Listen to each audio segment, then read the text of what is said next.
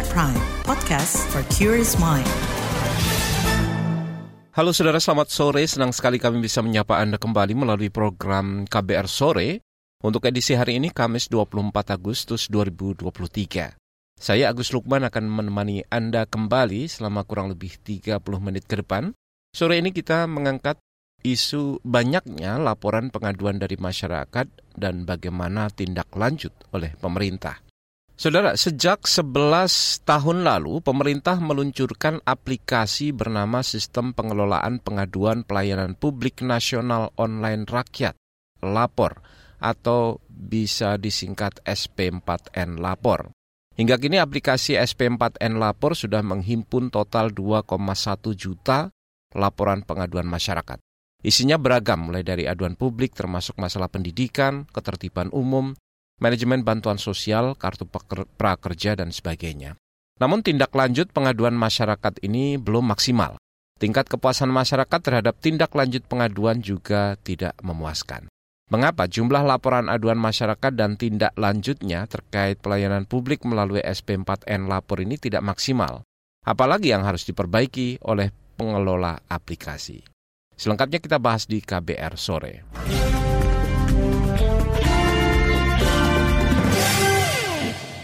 Saudara, pemerintah terus berupaya meningkatkan pelayanan publik ke masyarakat termasuk membuka ruang pengaduan.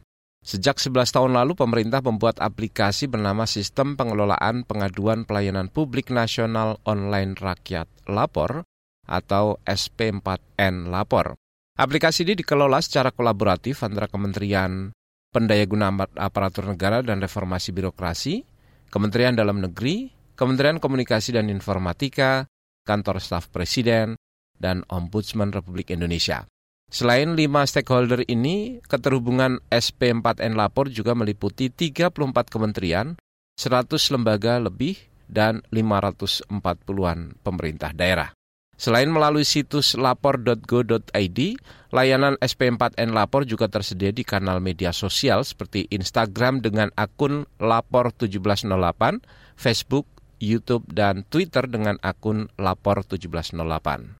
Menteri Pendayagunaan Aparatur Negara dan Reformasi Birokrasi Abdullah Hazwar Anas mengatakan sejak diluncurkan pada 2012 silam, aplikasi SP4N Lapor sudah menerima 2,1 juta laporan. Rata-rata per hari ada 300-an laporan aduan dari masyarakat.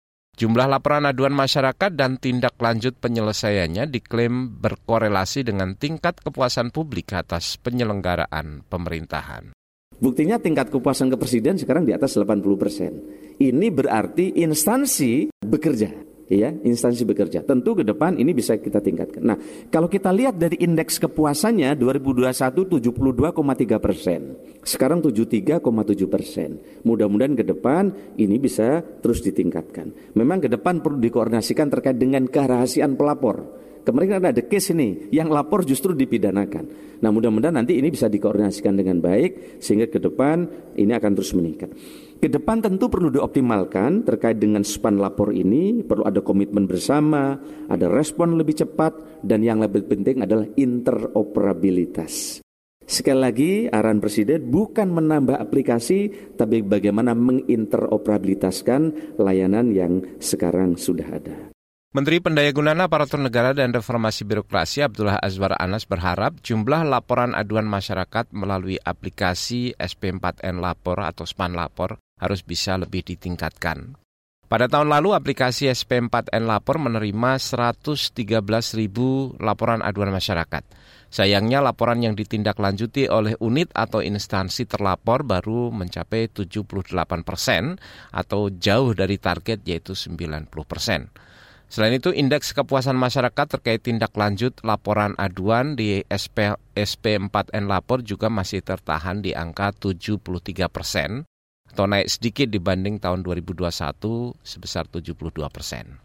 Sementara itu, Saudara Deputi Bidang Pelayanan Publik di Kementerian PAN-RB, Dia Natalisa memastikan kementeriannya menindaklanjuti setiap laporan aduan masyarakat yang masuk ke aplikasi SP4N Lapor. Caranya dengan mengirimkan notifikasi kepada unit kementerian, lembaga, atau pemerintah daerah yang dilaporkan. Bila sampai 60 hari kerja laporan belum ditindaklanjuti, maka kewenangan berikutnya dilimpahkan ke Lembaga Ombudsman RI. Dan kami sebagai pengelola juga memberikan uh, apa namanya semacam notifikasi kepada unit yang terlapor kalau masih belum ditindaklanjuti. Sampai nanti pengguna itu dapat memberikan uh, apa namanya penilaian apakah sudah merasa puas dengan apa yang dijelaskan oleh dari uh, unit yang terlapor. Kalau belum selesai dalam 60 hari kerja, maka ini menjadi ranahnya ombudsman untuk ditindaklanjuti.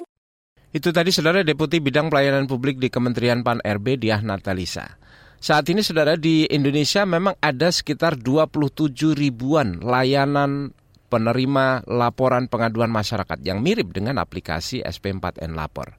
Semua layanan pengaduan itu akan tetap diakomodir keberadaannya meskipun Kementerian Pan RB mengimbau agar laporan pengaduan di satu padukan saja melalui SP4N Lapor. Kementerian Pan RB juga mencatat dari 540-an pemerintah daerah se-Indonesia yang terhubung dengan SP4N Lapor, belum semua instansi merespon secara aktif pengaduan masyarakat. Pada tahun lalu jumlah laporan pengaduan masyarakat terkait pemerintah daerah ada 78 persen. Dari jumlah itu hanya 200 dari 500 pemerintah daerah yang menindaklanjuti. Ada sekitar 300 pemerintah daerah yang belum menindaklanjuti. Kepala Bidang Fasilitas Pengaduan dan Pengelolaan Informasi di Kementerian Pan RB, Rega Tadiak Hakim, mengatakan masih banyak instansi di lingkungan pemerintahan daerah yang belum paham tata cara mengelola aplikasi SP4N Lapor ini. Pertama, memang masih rendahnya jumlah laporan pengaduan yang disampaikan melalui SP4N Lapor. Kemudian yang problem yang kedua itu masih rendahnya tadi tindak lanjut penyelesaian Bahkan setelah kita evaluasi di 2022 baru 78 persen. Padahal sebenarnya kita ditargetkan itu 90 persen minimal sudah ditindaklanjuti. Nah pertama kalau bicara tindak lanjut penyelesaian memang pentingnya komitmen dari mulai pimpinan sampai ke level dinas-dinas ke teman-teman di OPD. Nah, pertama yang harus dilakukan adalah internalisasi. Jadi setelah kita temui memang masih terdapat beberapa mungkin tidak provinsi ya, tapi beberapa kabupaten kota yang banyak teman-teman dinasnya dinas PUK, dinas perhubungan, apa dinas pendidikan, dinas kesehatan yang memang banyak uh, belum paham terkait substansi di yang ada di SP4N lapor. Bahkan uh, masih ada admin yang ada di dinas itu yang memang belum tahu cara mengoperasikan SP4N lapor. Itu tadi Kepala Bidang Fasilitas Pengaduan dan Pengelolaan Informasi di Kementerian Pan RB, Rega Tadiak Hakim.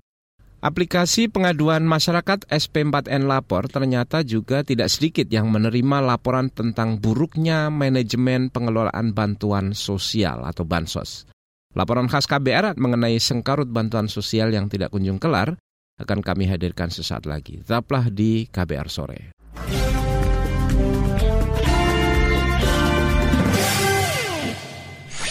Commercial break. Commercial break. Eh, eh, eh, lu udah tahu soal ini belum sih? Lihat dong. oh, ini mah gue udah tahu. Seru banget, sumpah. Hah? Apaan tuh? Ini loh yang lagi viral itu. Hah? Gimana gimana? Daripada FOMO, mending lu dengerin deh podcast FOMO Sapiens. Hah? Setiap hari Jumat hanya di kbrprime.id dan platform mendengarkan podcast lainnya. Nomor fear of missing out tips. KBR Prime, podcast for curious mind. You're listening to KBR Pride, podcast for curious mind. Enjoy!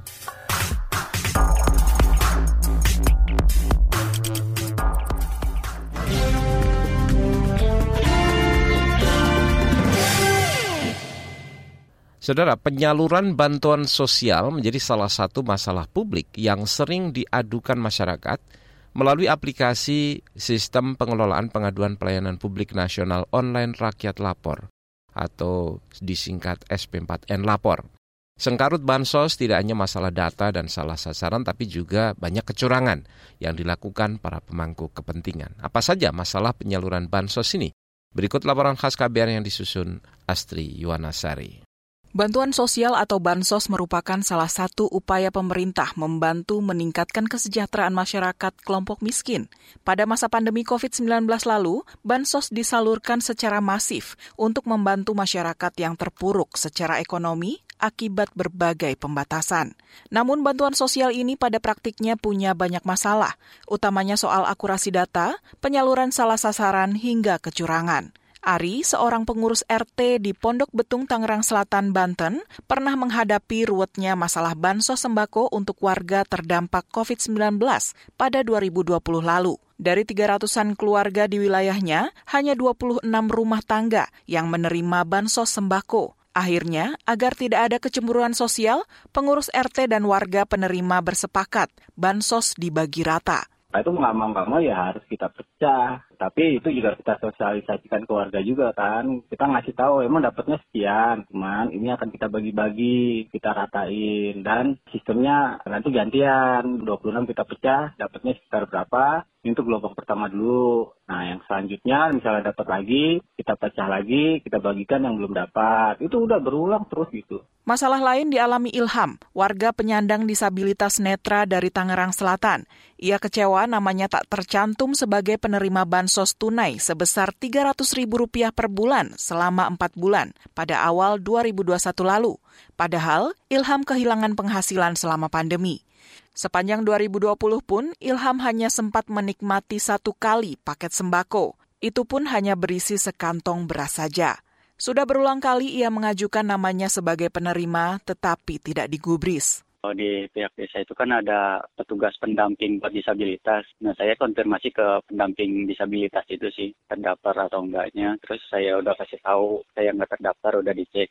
Selang beberapa bulan penyaluran bansos sembako selama pandemi, Menteri Sosial kala itu Juliari Batubara ditetapkan sebagai tersangka oleh Komisi Pemberantasan Korupsi KPK. Penetapan tersangka Juliari merupakan perkembangan operasi tangkap tangan pada Desember 2020 terkait dugaan korupsi bansos untuk wilayah Jabodetabek tahun 2020 di Kementerian Sosial. Pengganti Juliari sebagai Menteri Sosial Tri Risma hari ini mengaku menerima banyak sekali laporan aduan tertulis terkait bantuan sosial. Ia bahkan menyebut tumpukan berkas pengaduan itu mencapai setinggi satu meter. Kemensos kemudian menemukan indikasi ada 31 ribuan pegawai negeri sipil atau PNS yang terdaftar sebagai penerima bantuan sosial dari Kementerian Sosial. Menteri Sosial Tri Risma hari ini merinci, setelah data dicocokkan dengan Badan Kepegawaian Negara, diketahui 30 ribuan data berstatus PNS aktif menjabat, sisanya merupakan pensiunan. Aduh banyak sekali, itu tadi tingginya bisa sampai satu meter itu sebesar itu tapi sekarang banyak sekali. Bahkan ada yang ada lah 100 lebih kalau 100 jadi ada yang juga sudah melampirkan data-datanya. Jadi ada yang satu buku gini tebelnya Terkini, Komisi Pemberantasan Korupsi KPK menahan tiga dari enam tersangka kasus korupsi bantuan sosial beras dari pihak swasta. Wakil Ketua KPK Alexander Marwata mengatakan kasus ini diperkirakan merugikan negara 127,5 miliar rupiah. Para tersangka diduga menikmati uang korupsi 18,8 miliar rupiah. LSM Anti Korupsi Indonesia ICW meyakini penyelewengan dana bantuan sosial masih marak terjadi. Peneliti ICW Dewi Anggraini menyebut hasil pemantauan ICW di 11 daerah pada tahun 2020 lalu menemukan 230-an kasus penyelewengan bantuan sosial. Modus yang paling banyak ditemukan adalah pungutan liar dan pemotongan oleh pihak-pihak perangkat desa ataupun pendamping di daerah-daerah. Sebenarnya kalau mau dibilang kenapanya banyak hal sih mbak, banyak hal, banyak faktor ya. Jadi pertama pendataan, pendataan kalau misalnya nggak valid, nggak nggak terintegrasi pusat dan daerah itu juga bisa jadi celah permainan, celah uh, potensi-potensi korupsi gitu ya. Terus sosialisasi yang nggak merata, nggak masif gitu ya, itu juga bisa jadi celah ya. Pada akhirnya terjadi pungli, pada akhirnya terjadi pemotongan. Penyelewengan bansos menurut Dewi juga terjadi karena masalah kurangnya sosialisasi untuk masyarakat. Sehingga penyelewengan justru sering terjadi di tingkat perangkat desa dan pendamping di daerah-daerah. Demikian laporan khas KBR, saya Astri Yuwanasari. Saudara salah satu pemangku kepentingan pengelola SP4N Lapor adalah lembaga Ombudsman RI. Ombudsman menilai aplikasi pengaduan masyarakat ini masih banyak yang harus diperbaiki. Apa saja itu? Kami akan hadirkan informasinya sesaat lagi. Tetaplah di KBR sore.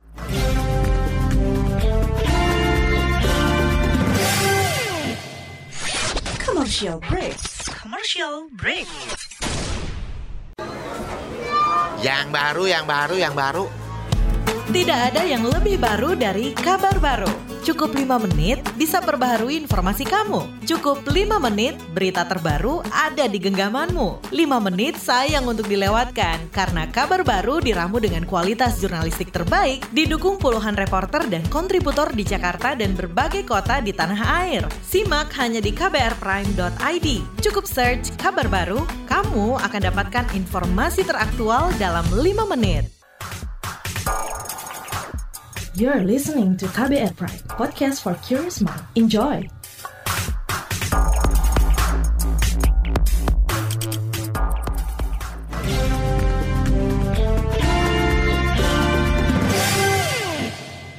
Terima kasih Anda masih bersama kami di KBR Sore. Lembaga Ombudsman RI menyatakan heran dengan jumlah laporan aduan masyarakat yang diterima melalui aplikasi SP4N Lapor karena minimnya jumlah laporan aduan masyarakat ini membuktikan masih lemahnya pengelolaan aplikasi pengaduan ini. Ombudsman RI sebagai salah satu dari lima stakeholder pengelola SP4N Lapor akan berkoordinasi dengan pemangku kepentingan lain untuk memperbaiki layanan aplikasi pengaduan masyarakat tersebut. Berikut perbincangan jurnalis KBR Heru Haitami dengan anggota Ombudsman RI Robert Naendi Jaweng. Bagaimana catatan Ombudsman RI terkait dengan kinerja SP4N Lapor? Tentu buat kami ini harus terus didorong menjadi kanal acuan utama ya ketika orang mau mengadu atau melapor. Harapannya begitu. Tetapi saya harus katakan secara terbuka saja bahwa hingga hari ini secara sistem ini masih terus dimodifikasi, terus diperbarui. Sementara pada tingkat masyarakat ini pengenalannya masih belum optimal. Jadi ada dua tantangan dari SMT Lapor. Pertama adalah di sisi sistemnya sendiri masih harus terus menjadi kanal utama ya, karena itu perlu pembenahan, perbaikan terus-menerus. Sementara di sisi lain pada level masyarakat tingkat pengenalan terhadap SMT Lapor ini masih belum sepenuhnya luas jangkauannya Mas ya. Termasuk di Ombudsman ini kalau melihat data tahun 2022 kan prinsipnya gini SP4 lapor ini sebagai garda depan untuk pengaduan gitu kan? Jika SP4 lapor kemudian tidak bisa menindaklanjuti pengaduan atau laporan yang ada dalam waktu 60 hari maka itu akan otomatis masuk ke ombudsman kan gitu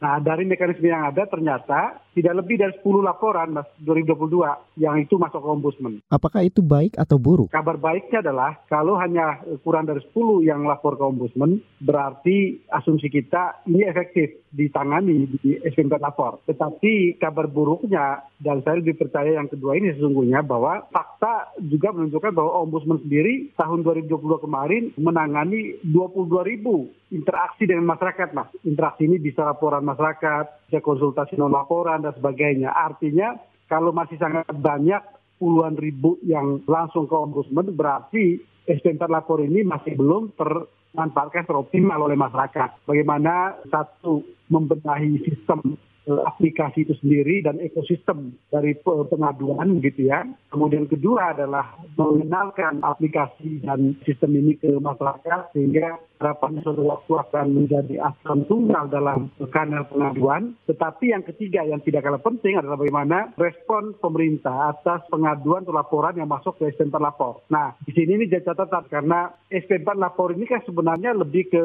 fungsi administrasi. Sementara pada kementerian, lembaga, dan Pemda sebagai pihak terlapor, ini kita sendiri juga masih perlu penguatan. Ombudsman sendiri akan segera berkoordinasi dengan kementerian lembaga di balik SP4 lapor ini, Pak Robert, untuk memperbaiki kelemahan tersebut. Oh ya terus Mas, karena kita kan bagian dari sana ya, bagian dari ekosistem stakeholders SP4 lapor itu antara lain Ombudsman. Jadi koordinasi-koordinasi masih terus kita lanjutkan ya, masih terus diperbaiki ke depan. Tetapi pada sisi lain, Ombudsman tentu tidak hanya menyandarkan atau hanya mengandalkan SP4 lapor sebagai kanal pengaduan mas. Kami punya macam-macam kanal di sini ya dari uh, Halo Ombudsman, Kontak Center, juga BA Group, uh, WA message dan uh, live chat dan sebagainya. Jadi tetap kita buka kanal-kanal seperti ini karena masyarakat butuh ragam kanal yang membuat mereka bisa punya pilihan yang praktis lewat mana itu terserah mereka gitu ya. Artinya ini pure sistem saja Pak atau mungkin petugas di balik ini juga gitu akan sulit melempar hasil aduan itu ke ombudsman Ya gitu. tentu ya bicara ekosistemnya itu macam-macam ya stakeholdersnya. Ada sistem aplikasi sendiri,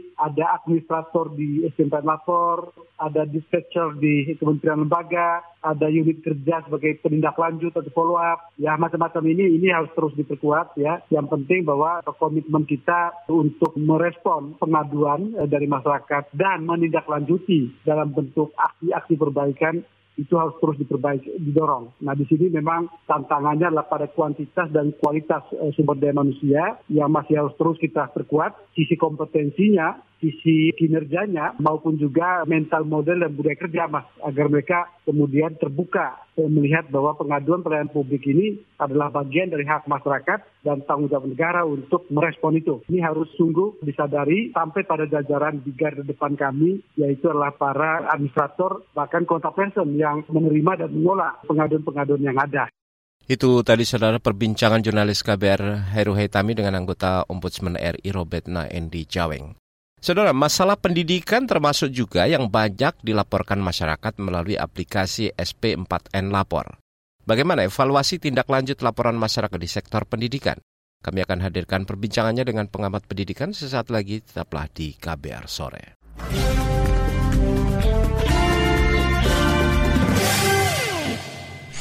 Commercial break. Commercial break.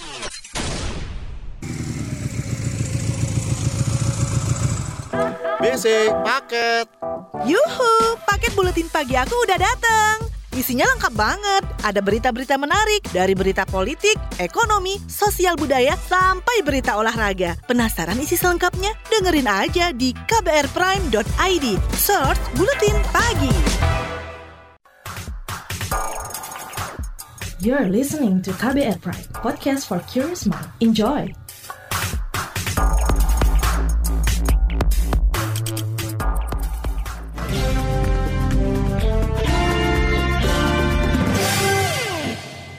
Anda masih bersama kami di KBR Sore. Saudara Kementerian Pendidikan, Kebudayaan, Riset, dan Teknologi diminta untuk memperbaiki rencana aksi agar sigap menindaklanjuti setiap laporan aduan masyarakat yang disampaikan melalui aplikasi SP4N Lapor.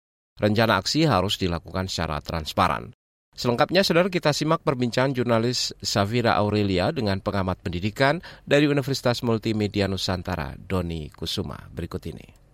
Ini Pak, Kementerian Pan-RB kan menerima ya Pak 1,5 juta aduan pelayanan publik melalui SPAN Lapor. Dari aduan tersebut, sektor pendidikan menjadi yang terbanyak diadukan oleh masyarakat. Nah ini dari tanggapan Bapak seperti apa Pak? Ya, pertama-tama aduan yang diberikan masyarakat itu kan menunjukkan sebenarnya kondisi objektif kebijakan pendidikan kita. Karena saya melihat semenjak eranya Mas Nadiem, berbagai macam persoalan pendidikan itu muncul banyak banget. Dan persoalan-persoalan pendidikan itu tidak diselesaikan pada pokok persoalannya, tetapi malah bermainnya itu diselesaikan di media sosial, lalu kemudian dengan pencitraan, selebrasi-selebrasi yang sebenarnya tidak menyelesaikan pokok persoalan. Ya, salah satunya mungkin kebijakan kebijakan pendidikan tentang zonasi. Karena kegagapan dan ketidakpahaman Kemendikbudristek tentang kebijakan zonasi, maka kebijakan zonasi ini ya dari tahun ke tahun bermasalah terus. Ini kan sudah hampir berapa tahun ya di eranya Mas Nadiem tiga tahun, tapi tidak ada perubahan signifikan, bahkan menjadi lebih buruk kebijakannya, manipulasi, penyelewengannya, lalu keutuhan dan integrasinya tidak terjadi. Lalu kemudian terkait dengan bully, kekerasan itu pasti juga menjadi aduan, aduan masyarakat karena memang ya tidak serius Kemendikbudristek itu mengelola persoalan bully. Lalu yang terakhir, karena ini terkait ke laporan layanan pendidikan ya, ini terkait dengan proses seleksi guru P3K,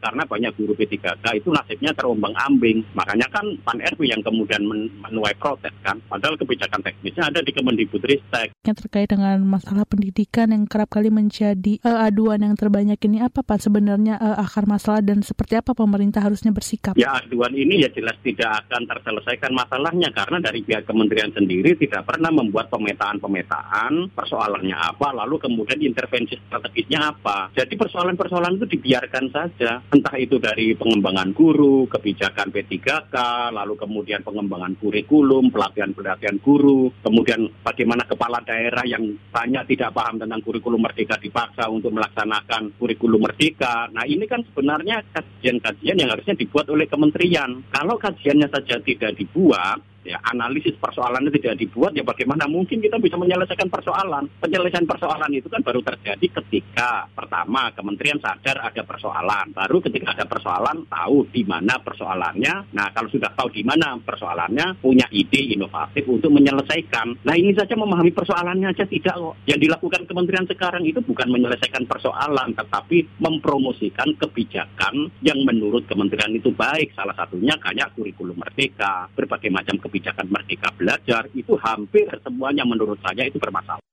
itu tadi saudara pengamat pendidikan Doni Kusuma.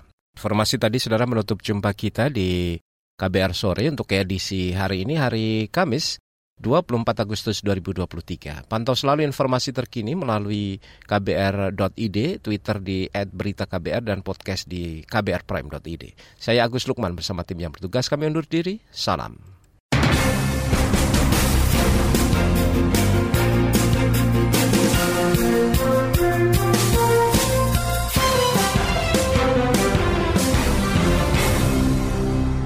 KBR Prime, cara asik mendengar berita. KBR Prime, podcast for curious mind.